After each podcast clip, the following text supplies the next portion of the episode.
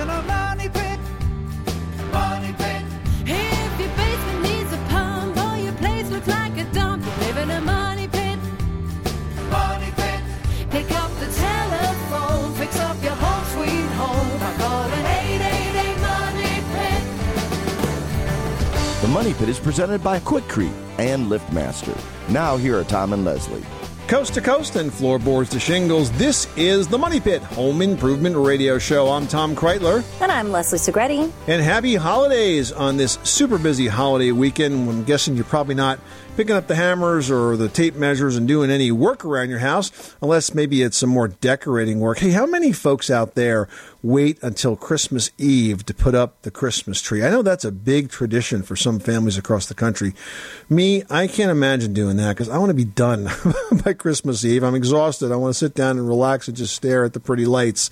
But I know a lot of folks are doing that. If that's on your to do list or if you want to talk about a project that you're going to tackle in the year ahead, Now's a great time to pick up the phone and call us at 1 888 Money Pit, 888 666 3974, because that's what we do. We are here to help you plan and perfect those projects around your house. And we're going to help you plan and perfect the project you might be doing this weekend, and that's cooking right now. Because if you're thinking that now's the time to start planning a new kitchen, because all that cooking that you're doing has been something you've been sort of fighting against, maybe the kitchen is not working, the design isn't working, the appliances are old, the cabinets are crappy. You know, maybe this is the time when you say, ah, "That's it, I can't stand it. I'm going to do a kitchen in the new year." Well, that'd be a great project to chat about, and that is exactly why January becomes one of the busiest months of the year for kitchens because people just say, I have had it with my kitchen and I am ready for a change. If that is a project on your to do list, we're going to have a tip coming up about windows designed for kitchens that can add a whole lot of light, and they're not the kind of windows that you're thinking about. So we'll tell you more in just a bit. Plus, if you've been feeling the chill in your house or maybe just panicking at your costly heating bills, we're going to have some tips on the single most cost effective ways that you can improve both. And if you're heading over the river and through the woods to celebrate the holidays at grandma's house or anybody else's house, you want to make sure your car has got an emergency kit at the ready. We'll tell you how to stock it. So give us a call right now. We're ready to chat about your house. The number is 1 888 Money Pit. Joe in Maryland is on the line and has a question about a blocked drain. What is going on? Leslie, as I was going through my front door to enjoy my Thanksgiving dinner with my family and leaving the house, I heard my watchdog water alarm go off. Uh oh. And my heart sank. So I ran down to the basement, and my basement was partly flooded. And after calling the plumber, I couldn't find the leak. The plumber came. He looked and looked. He couldn't find the leak either. So he went into the basement, I mean, into the bathroom of the finished part of the basement. And he looked under the vanity, looked into the toilet tank, couldn't find anything. Then he flushed the toilet and water just overflowed everywhere. So you had a blocked sewer line that backed up? Is that what happened? Yes, sir. The main Okay. drain to the septic tank backed up. Yeah. And so I, I got over a company that's similar to Roto Rooter, mm-hmm. and they cleared it out. But I'm hoping, I don't know what kind of periodic maintenance I might do to prevent that from happening again. I asked the person who cleared out the drain, I, I asked him that question, and he said, well, he said, the more water that goes through there, the better. Right. He said because water goes through easily. Uh, solids, he said they have a tendency to hang up just a little bit. Yeah, and then they back up. but- so there were no roots or anything like that in the pipe that caused this? It was just a, build, a buildup of waste? Yeah, yes, but let me tell you this. The angle of that drain pipe into the septic system, I saw it when they were putting it into the ground because I owned the lot when the house was being built. And I, I don't think they put a steep enough grade onto mm-hmm. that pipe. Right. Well, look, I mean, to do that kind of work right now, how long have you been in this house? uh, over 40 years. It happened about 10 years ago. My entire basement got flooded. I had to have the uh, siding or the paneling replaced, the carpeting, the whole bathroom had to be redone all over because the wicking went right up the walls and everything. So it happened 10 years ago and then it happened again recently. So, I mean, the, the options are either to reconfigure that plumbing line so that it has a better pitch. Maybe if it's cast iron, replace it with PVC, which is a lot smoother inside and less likely to get hung up. You know, or you could just commit to a maintenance schedule where you're uh, clearing clearing that pipe, having that pipe uh, cleared, you know, about every uh, three to five years, and this way you'll stay ahead of any buildup. I mean, that's really your options. You know, by the way, it occurs to me that this is something that should be covered by your homeowner's insurance because it's a sudden incidental flood. It's not an ongoing thing. If, if you get a flood from a plumbing system and it happens all at once like that, that's covered by homeowner's insurance. I see. So you might want to reach out to your carrier and uh, file a claim you've already done the work, or at least alert them to this, because uh, plumbing that uh, that breaks or backs up like that, that's called sudden and incidental. It's not the result of you just like allowing a pipe to, to drip for months and months. If it happens like that all at once because of a plumbing emergency, then that's covered by homeowners insurance. Okay. All I wasn't sure of that, Tom. I think so, and I think uh, you know you, you can call your insurance company or you can call a uh, a public adjuster. Uh, you know they don't work for the insurance company; they work for you. They work on a on a percentage of what they collect, and usually I find see. every darn thing that's wrong with that space. You know, every layer of paint, every nail is accounted for uh, when they submit I that see. claim. Okay, Yes, sir. Thank you very much. For you're welcome. your Good luck with that project. Thanks so much for calling us at eight eight eight Money Pit. Jody in Delaware, you've got the money pit. How can we help you today? I actually have a problem with my foundation. It's an exposed foundation, about three feet high around the whole footprint of the house is exposed. It's a cement block foundation that had parging on it originally, and the parging was cracking, so it was recommended by a masonry contractor to put Drylok over it. So this is what I did. I put um, it's a it, they they add color to the Drylok. So I put it over the whole foundation, and it started to crack and peel and bubble. Yeah, you didn't adhere properly. First of all, isn't Drylok usually an interior uh, masonry paint, not an exterior masonry paint? Well, this particular masonry guy told me that he's actually used it on the bottom of swimming pools. So he thought that it would work, and when when he saw it later, he said, "Wow, I've never seen it do that." Yeah, how about that? You just experimented with your house. I did call the Drylok people too, Yeah. and talk to them and they they told me to try to power wash it try scraping it but it's just become like a huge mess you know i mean it peels in some places some places it adhered Yeah, the problem is that now that you've got that on there, you've got to get it off because you can't put any you can't put new stuff over the bad old stuff. It just will continue to peel. yeah the problem is is that uh we are on um filled in marshland is where the is where the, and so we're on clay and clay and sand and the cement block, you know, it sort of leaches up through there, so it's always sort of ha- sort of damp coming up from the ground anyway. Yeah, that's what I was gonna. That's what I was kind of thinking. I was thinking the block wall might have been wet when you applied it. It might have been visibly wet, but see, those block walls are hydroscopic. They absorb water really, really well. And so, if you if it's on a moist situation, that water's going to draw up, get behind that paint, and nothing causes paint to peel faster than than water. So, unfortunately, at this stage, you're going to have to strip that off. Oh my gosh! And we're right on we're right on the water. You know, what I mean, we're on the bay, so I'm always worried about things that are not environmentally friendly. The other thing that I think you probably could do, and this is a you know this is a big job in and of itself, though, is you could have a mason attach um, a woven wire mesh to that foundation and restucco it, and in that case, it could go right on top of the old junky paint because you're not really sticking to the foundation; you're sticking to the mesh. So that's another possibility. I gotcha. Yeah, yeah. Because I guess in some places that was used before underneath the parging. Well, the parging the parging is simply a stucco coat that goes on top of the block wall, and it's typical for the parging to crack. And usually, it cracks along the lines of the of the of the masonry block. Yep, that's what it did. And that's not necessarily a defect. That's pretty much just the way it goes with that stuff, especially if they don't put it on thick enough. So I would consider if you really want to have it to look like a traditional masonry foundation, I would consider having mesh put up there and then properly restuccoed. restuccoed.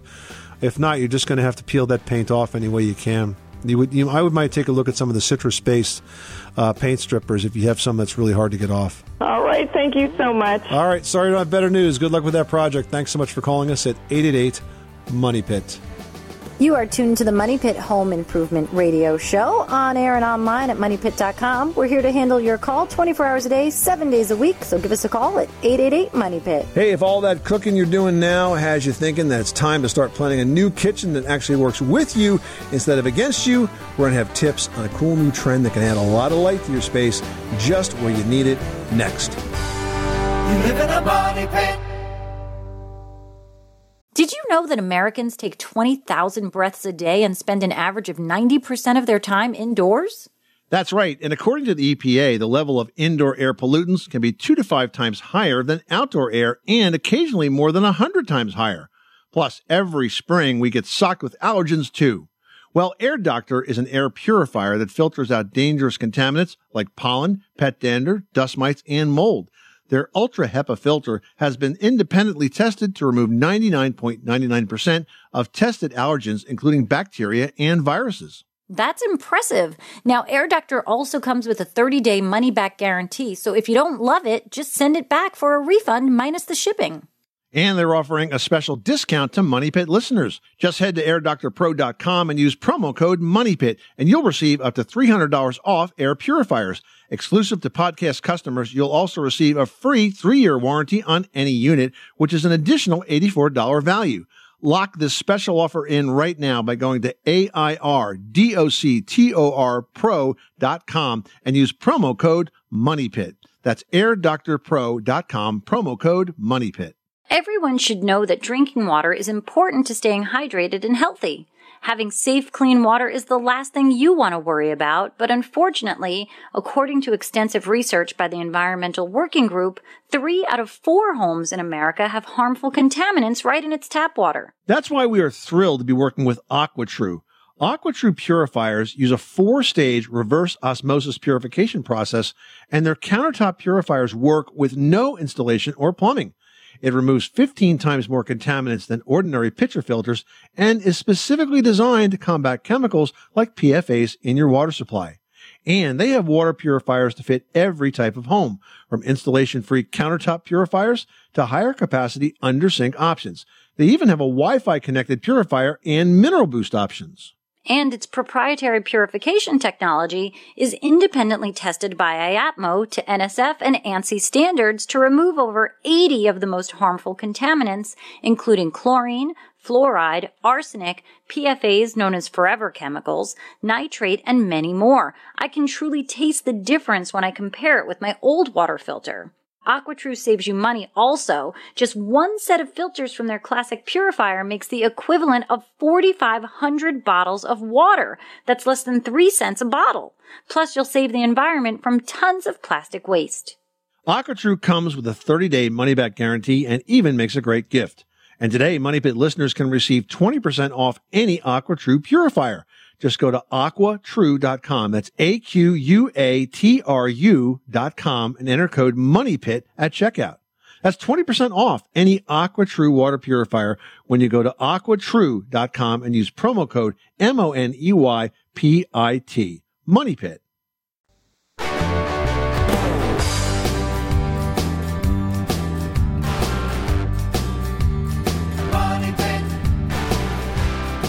Making good homes better. This is the Money Pit Home Improvement Radio Show. I'm Tom Kraeutler. And I'm Leslie Segrete. Pick up the phone, give us a call right now. We are in the holiday spirit, so we're giving away this hour five copies of our book, My Home, My Money Pit, your guide to every home improvement adventure. It's like an owner's manual for your house. It's got tips, advice, a bit of humor to help you take care of your home sweet home. Going out to five listeners this hour. So pick up the phone, give us a call. We'll draw those names at random at the end of the show. The number is 1 888 Money Pit. Robert in North Dakota, you've got the Money Pit. How can we help you today? I have a friend who's uh, planning on building a, a horse arena, an indoor horse arena, uh, the place where we board our horses. Uh, it's going to be a very large arena. I'm sure they're going to insulate it well. There'll probably be some stalls inside, uh, dirt floor, so uh, for riding. Uh, so there'll probably be some bobcats, you know, in and out of there occasionally, changing the dirt out. And my question is, as far as heating, she's doing some research to try to find the best uh, you know, cost-effective and efficient way to heat this. Uh, so far, I think she's kind of narrowed it down to coal. Uh, I mentioned to her about solar. Uh, I also mentioned geothermal. What, in your opinion, would be the best, efficient, and cost-effective way to heat this arena? So first of all, uh, when you talk about solar and, and coal, you're talking about fuels. What kind of heating system does she want to use? Well, I think I suspect she might be using water. Uh, you know, I'm, I'm thinking under the dirt, possibly a water type. Uh, Yeah, I don't know how that's possible if you're going to have bobcats driving over that. I would think that's too heavy. what about um, you know some sort of uh, blowers? Well, yeah, like a forced air system. I mean, that's probably going to be something in, in in line with that approach. Now, in terms of solar, what I would do is if I was building a barn, I would make sure that I designed it to take advantage of passive solar energy. So essentially, you would design the windows in the barn so that it captures uh, the sun, the sun in the winter and protects from overhead sun in the summer. So it doesn't overheat in the summer, but but traps some of the heat in the winter. The idea of passive solar energy as a design concept is something she definitely should look into. Uh, in terms of fuel, you know, it doesn't. The fuel is only part of the equation. It's really what kind of system you're going to use. So if you were going to use coal, I doubt that you're going to be using a forced air system Okay. you're probably with a forced air system. I, I don't know that I've seen it coal fired. I've seen forced air uh, with wood fire, and I've also seen wood fired boilers where you have a wood fired boiler that would convert uh, to a hot water coil that air is blown over in the sense it's an air to air heat exchanger that way, or a water to air heat exchanger. Okay, so you don't think the coal uh, as the energy source maybe somehow work uh, with the forced air combined? It depends on what the heating system is. It's got to be properly matched with the heating system. Okay. If coal's readily available and there's a system that's designed to work with it, then it could be a fine fuel. But it really depends on what the system is. It is readily available. It's about uh, probably 10 miles down the road from where she's going to build this, this facility. Ah, I see why she's interested in it then, yeah. If I was you, I would focus on the system first and the fuel second. And if you want to use coal as the fuel, just make sure you have a good, efficient system in which to burn it. All right. Thank you, guys. I appreciate it and love your show. Well, as we move closer to the new year, one of the trends that window manufacturers are predicting is actually pretty interesting. Manufacturers are telling us that privacy windows, and in particular, transom windows, are going to be more popular than ever before. Now, if you're wondering what a transom window is, you've probably seen them only in old movies because they were super common in the days before air conditioning. We're talking about the tilt-in windows that were typically above interior doors. Now, these were there to help the air circulate with the door closed before air conditioning was common. Now, window manufacturer Hy-Lite reports that top overall selling product in 2017 was the Prairie Style 4 foot by 1 foot new construction frame transom window. That's quadrupling in sales over the last year. Yeah, kind of crazy for such a product that you haven't seen in, in decades upon decades. But they're really popular now in baths and in showers to provide light and privacy. Um, however, we're seeing builders come up with other really creative applications, such as door side lights, and one that's my favorite, and that's to provide light in the kitchen. They're installing them over top of the cabinets. You know, generally where you have that like extra soffit, well, they want to get rid of that soffit because it makes the room look smaller, and they're putting transom windows up there. So imagine how much light you can pull into your kitchen by shining that light from on top of the cabinets over all the way into that space. A really creative use. So if this is the year that you're planning to make that kitchen improvement, think about adding some of these very stylish transom windows to that space. All right, Dale in Georgia is on the line with a question about a shifty front door. What's going on, Dale? Our house was built in 1937, and it's still settling um, back and forth spring and winter and summer. And the front door, I've had problems getting it to catch the uh, striker plate, so I've had to move it back and forth. And we're at a point now where the house is settled again, and I can't even latch the front door. How convinced are you that the house is actually moving as opposed to the front door just kind of getting out of whack? Uh, just about positive. I can see there's a different gap at different times of the year. It'll be like at the top in the summertime and at the bottom in the wintertime. And And what kind of door is this? Is this a metal door, a wood door? no, it's a solid wood door.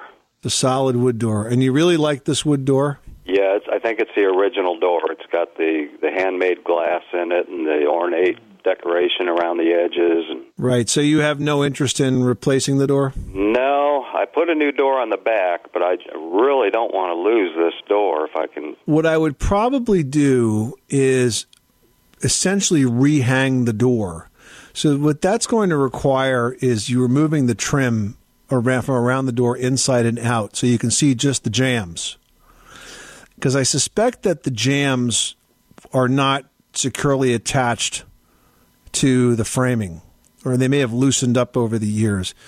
I would basically want to rehang this as if it was a new door but maybe with not doing all the work that would be responsible for that. So if you pull the trim out, then you're going to look at the attachment points for the jams. You're going to do one final adjustment, getting the door exactly where you want it. And then you're going to resecure the door jams to the door frame. You need to make sure that the space between the door jam and the door frame is completely shimmed with a wood shim. So you would use wood blocks followed by usually cedar shingles, one from one side, one for the other. If you push them together, they get wider and they get thicker and they get nice and tight. And then what I would do is I, I wouldn't nail it in. I would actually use a drywall styled screw. So a long case hardened screw that you can set just below the surface of the door jamb and then putty over it. Because if you attach them with screws and you shim it properly, that door really shouldn't move. The expansion and the contraction of the door is about all you really should be have left. And if it gets tight at one point in the year, I would take the door off and I would trim it a little bit just to make enough room for it to close when it's fully expanded. Okay, that's something I didn't think of. All right, well, I do appreciate it. Good luck with that project. Thanks so much for calling us at 888 Money Pit. Hey, if you've been feeling the chill in your house or just feeling panic over those heating bills, we're going to have tips on the single most cost effective way to improve both after this.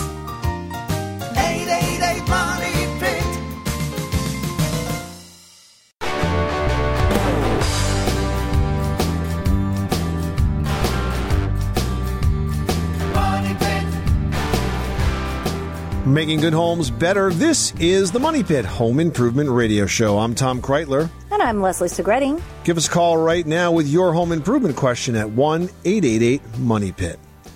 Well, with temperatures dropping across the nation, home heating systems are getting a workout, driving energy costs up. One of the best, least expensive, and easiest ways to combat those costs and stay comfortable in your home is to add insulation. Yeah, but how much insulation do you really need, and where exactly should you be adding that insulation? For those answers and more, we turn now to Stacy Fitzgerald Redd, the Director of Marketing and Communications for the North American Insulation Manufacturers Association. Welcome, Stacy. Thank you for having me. Stacey, I think the work that's done by your association is fantastic because you really are the experts and you can kind of cut through the, the clutter that we hear in the advertising space and kind of get really to the heart of the matter to what consumers want. And I think what they want to be is comfortable, right? I mean, it just comes down to personal comfort. And if you start there, you can kind of build out and find your solution. Yeah.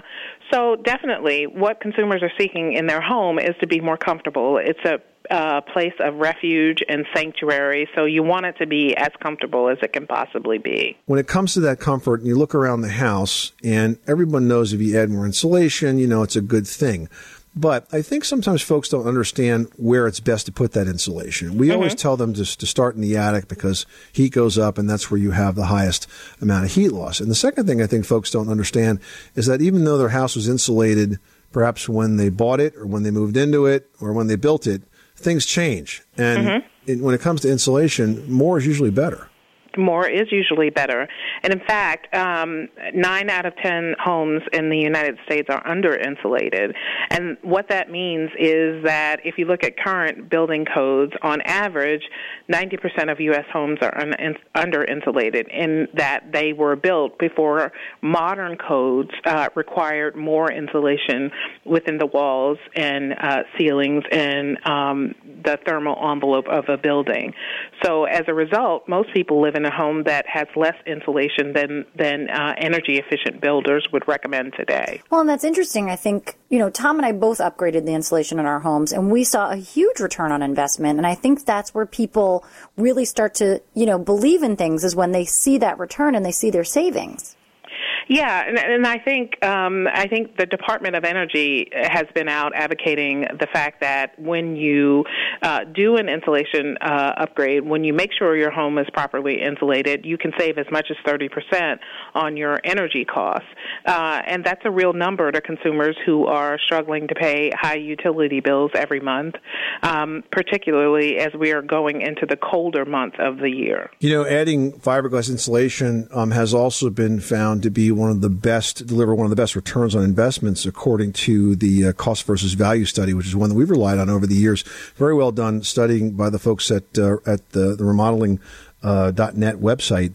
Um, you guys have done very well with that, and I think that just speaks to the ease and the importance of this.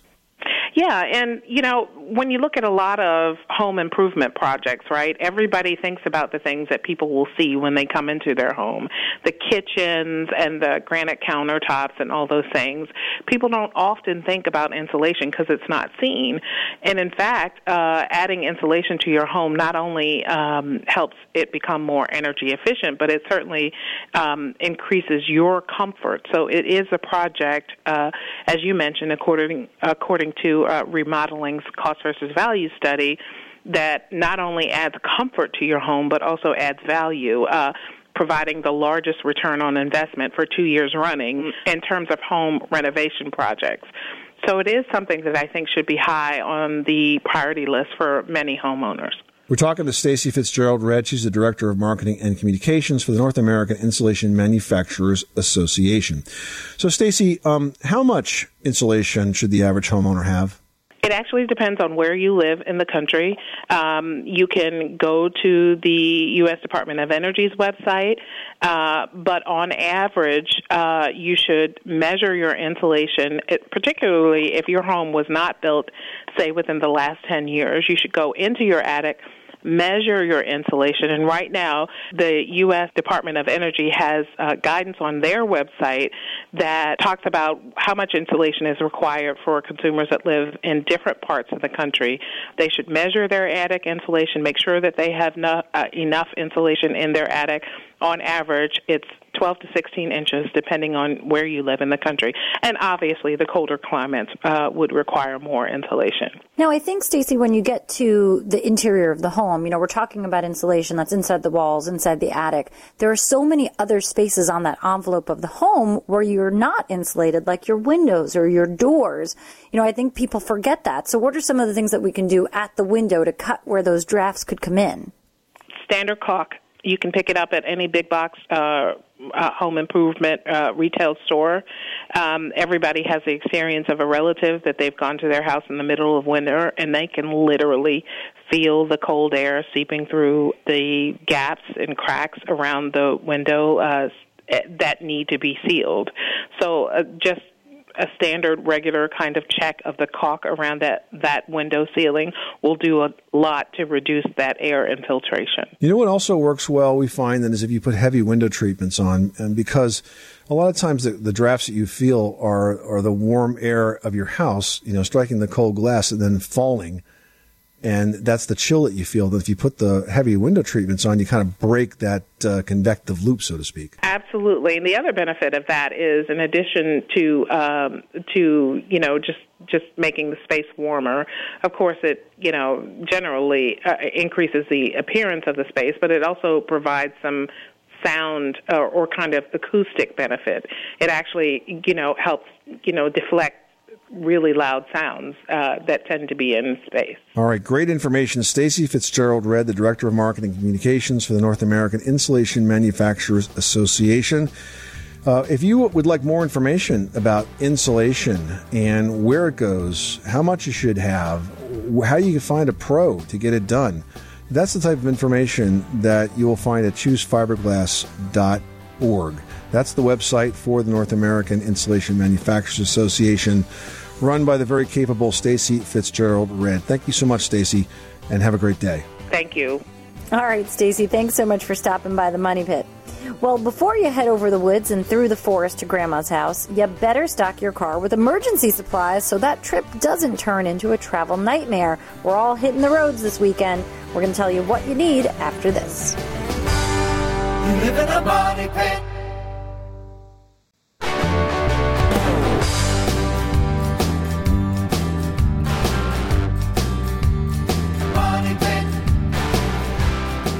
Where home solutions live, this is the Money Pit Home Improvement Radio Show. I'm Tom Kraeutler. And I'm Leslie Segrete. Pick up the phone, give us a call right now with your how to question at 888 Money Pit or post it to the community page at moneypit.com.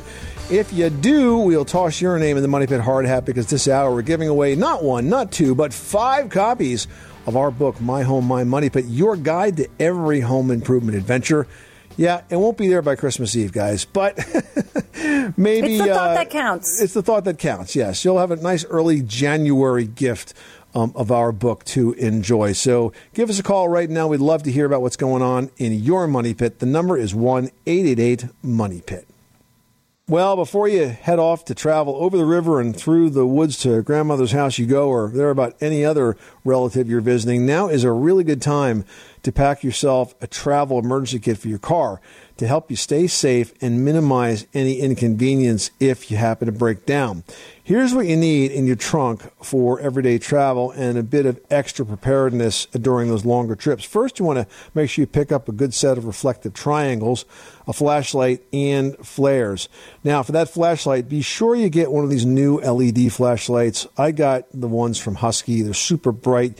You can drop them, they don't break, and I feel like I can really rely on that. I put one in every family member's car, including my kids when they're away at college, so that I know they'll always have a good flashlight uh, on hand. So use a good quality flashlight. Those reflective triangles are, are important too.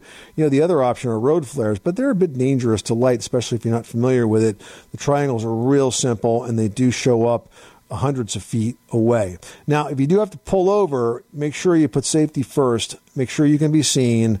Uh, and also, those triangles will help the towing company or police find you in the dark because you kind of melt right into the background without something like that. And if all the power gets cut in your car, it might be the only way folks are going to see you. Yeah, that is true. You know, you also want to add things like jumper cables, fire extinguisher, water, a blanket, and a first aid kit. Now, those basic items can help with so many roadside problems. You should also consider a tire inflator, and you want to make sure that your spare tire is in the car and it's in working condition. You don't want to be in the middle of changing a flat tire only to realize that your spare is also flat or not there at all. Good things to think about. Remember, if you do have to pull over, do so in a very safe spot and make sure you are well off the road. This is the Money Pit Home Improvement Radio Show, and we are here for you with your home improvement questions, your decor questions, your repair questions, whatever's going on in your house. We'd love to help you out, make it better, make it more comfortable, make it less expensive, make it more energy efficient. Help yourself first, though. Pick up the phone, call us at 888 Money Pit. William in Illinois is on the line with a heating question. How can we help you with your project? I live in the Midwest here in Illinois. I've got a smaller house, about 1,100 square foot. It's got a addition on the front of the house that is about 12 foot by 10 foot, something like that. Relatively small room. It's got a pretty good sized window facing the road. It's on a foundation, but it's not attached to the garage, and it's not heated. I don't have a heating duct running out there. It's attached to the attic space, which is insulated. That room gets it gets cold in the winter and hot in the summer. And I wondered if I just ran a heating duct out there, if that would be enough, or should I put a vapor barrier down, or should I knock a hole in it to attach it to the basement, or you know get up under there and insulate and then run a heating duct, or what? First of all, whenever you have a standalone space like that that's that's pushed off the rest of the house, you have more exterior surfaces, so you have more ways for the basically that building to chill. Adding insulation is always is always a no brainer. Adding insulation to the floor, adding insulation to the attic, making it as insulated as possible is good. Now, you ask, can I add a heating duct to that? Maybe depends on a lot of things.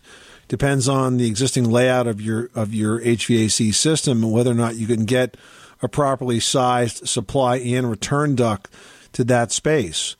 Uh, does this room get heat from the rest of the house, but just not enough heat? It, it doesn't get anything right now. It, it has just a door. It was Doesn't it get anything, used as a bedroom at, at, in the summers, I guess.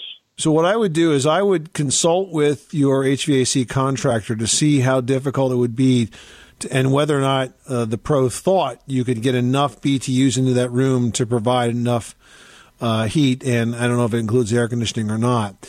If if not, the other thing to look at is what's called split ductless. Basically, you would install uh, what is essentially sort of a miniature heat pump uh, right outside the the wall of that house, and you would hang on the wall um, a register that has the fan built into it, sort of a blower unit, and that can supply cold air in the summer, and that can supply warm heated air uh, in the winter, and that would basically be a separate heating system for that room, a separate HVAC system for that room. Um, but uh, it's it's easier than trying to sort of extend sometimes the core system of the house. Does that make sense? Right. Yeah, yeah, sure does.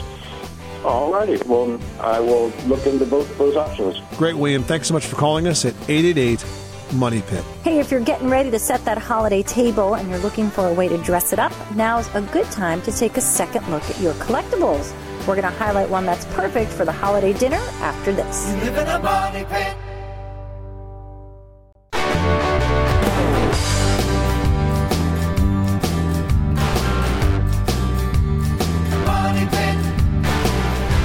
Making good homes better. This is the Money Pit Home Improvement Radio Show. I'm Tom Kraeutler. And I'm Leslie Segrete. Give us a call right now. We are here to help you with your home improvement projects, your decor dilemmas. The number is 1 888 Money Pit. Or you can post your question online at moneypit.com. And that is what Julie did from New York, New York. That's right. Julie from New York writes Her Thanksgiving cooking made a huge mess of the kitchen, including the vent hood, and then all the holiday cooking ruined it even more. How the heck can I clean it now? Well, first of all, you've got to take that vent hood apart and pull the filter out. Now, if you're lucky, it's going to be a metal filter. You can throw it into the dishwasher. If it's not, or if it's grimy, if it's falling apart, just order yourself a new one. You can find them online. If you want to try to clean it, you don't have a dishwasher, you can also use a degreasing solution with some warm soapy water and put it on the top rack of that dishwasher if you're worried about it getting damaged. In units that use activated charcoal, though, you can't wash those. You just got to replace them. So I would just get that out. I would take the light bulb out. I would turn the power off to it and then use some of that degreaser on the inside of it because it usually gets about a quarter of an inch of grease all the way around the inside of that. It's kind of a nasty job, but fortunately, uh, you don't have to do it too terribly often. All right, next up, we've got a post here from Jeff who writes I have an old 12 inch by 12 inch tile ceiling in the bathroom. The ceiling tiles are sagging due to moisture. Can I drywall over the ceiling tiles without removing it? What? I mean, you could, but why would you want to do that? I mean, those Why? ceiling tiles are made of. Wouldn't made it get of like moldy? Yeah, they're made of like that's a good point too. They're made of like fiber, and they usually come off pretty easily. The pain in the neck part of it is generally there's like staples that have been used to hold them on, and you got to take like a needle nose plier and pull out like 300 different staples, you know, from the ceiling. But then you'll have a smooth surface, and you can attach drywall to that. I would not just put it over the old ceiling tiles. It's just going to be sloppy.